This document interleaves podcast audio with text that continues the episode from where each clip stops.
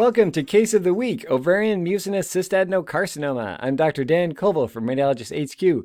Let's take a look at the case and then I'll go over some key learning points at the end.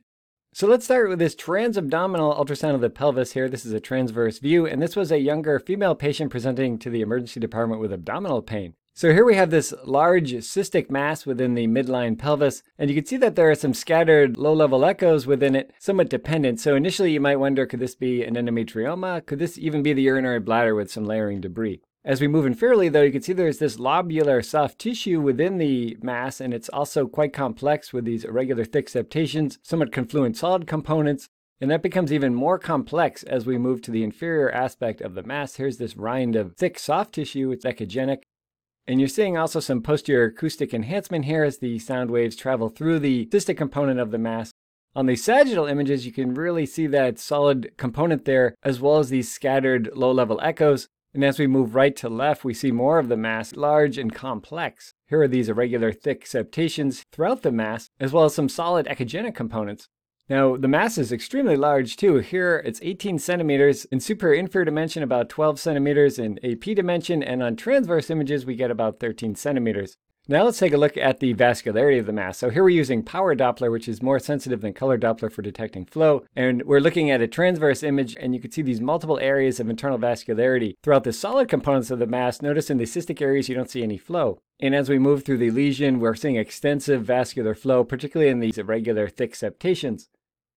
Whenever you're evaluating flow in a suspected neoplasm, it's a great idea to also add spectral Doppler to confirm that this is actual true flow and not just artifact like twinkle artifact or even flash artifact. And here we do see this low resistance waveform confirming that this is true vascularity. And that confirms our suspicion that this is a neoplasm and the overall appearance is highly suspicious for malignancy. Now, the patient went on to have an MRI of the pelvis. So these are axial T2 weighted images on the left and T2 fat suppressed images on the right. You can tell that these are both T2 weighted images because the fluid in the spinal canal, the CSF, is bright, and simple fluid will be bright on T2 weighted images.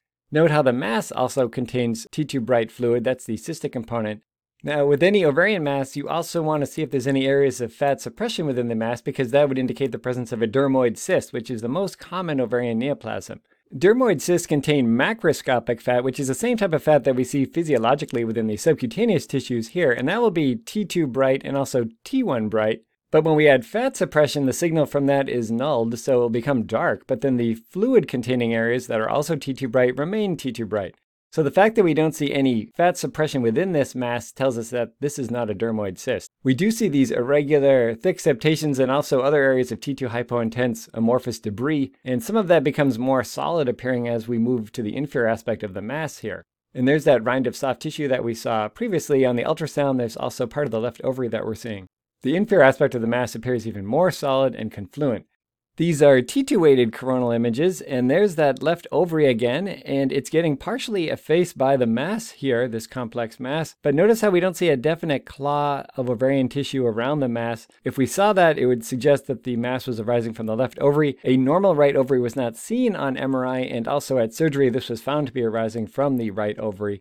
But you can see just how large the mass is extending superiorly. The more complex aspect is in the mid to inferior components.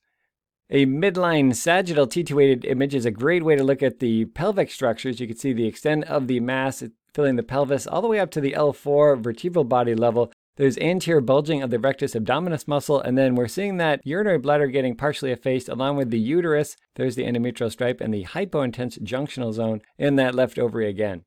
Returning to axial images, these are T1 weighted images, and you can see the CSF in the spinal canal is dark. The subcutaneous fat is bright, but then on the fat suppressed T1 weighted images, it becomes dark. And again, we don't see any areas of fat suppression within the mass. It looks similar on both the T1 and T1 fat suppressed series. But what do you see? Well, there are all these alternating areas of T1 darkness and T1 brightness of varying degree, giving kind of a stained glass appearance to the mass, which is typical for mucinous tumors. Thick mucin will tend to be T1 bright, and watery mucin tends to be T1 dark, and these are all variable degrees between the levels of viscosity. These tumors also tend to contain hemorrhage, cellular debris, and other proteinaceous elements. All right, let's conclude with post-contrast images. Here's a T1 fat-suppressed post-gadolinium series. You can tell we've given contrast because the iliac vasculature is enhancing normally. So we're looking for any bright areas within the mass to determine if there's enhancement, which would indicate a solid component. Now this area is a little bright, right? Is that enhancing? Well, if we look at the pre-contrast T1 image that we saw earlier, this area was bright to begin with. So how can we evaluate that? We can look at subtraction images. So subtraction imaging is a technique where we take the unenhanced T1 weighted sequence and through post-processing digitally subtract it from the identical sequence performed after contrast. So that's very helpful for lesions like this, where you have this intrinsic T1 hyperintense signal. It removes that, removes any pre-existing T1 hyperintensity. So anything that's left bright on the subtraction image is truly enhancing, and anything black is not enhancing. So you can see that area is actually not enhancing, it's just some proteinaceous or mucinous debris. We do, though, see these irregular areas of septation thickening some confluent soft tissue inferiorly that becomes more solid. And there's that rind of irregular soft tissue demonstrating true enhancement. There's the correlative comparison image from the ultrasound we saw earlier. And the base of the lesion is totally solid with this mass-like enhancement. So let's look at some key points for mucinous cystadenocarcinoma, which you can also find in the episode show notes. So this is a type of epithelial ovarian tumor, and it's a rare malignant tumor. Can you name any other epithelial ovarian tumors?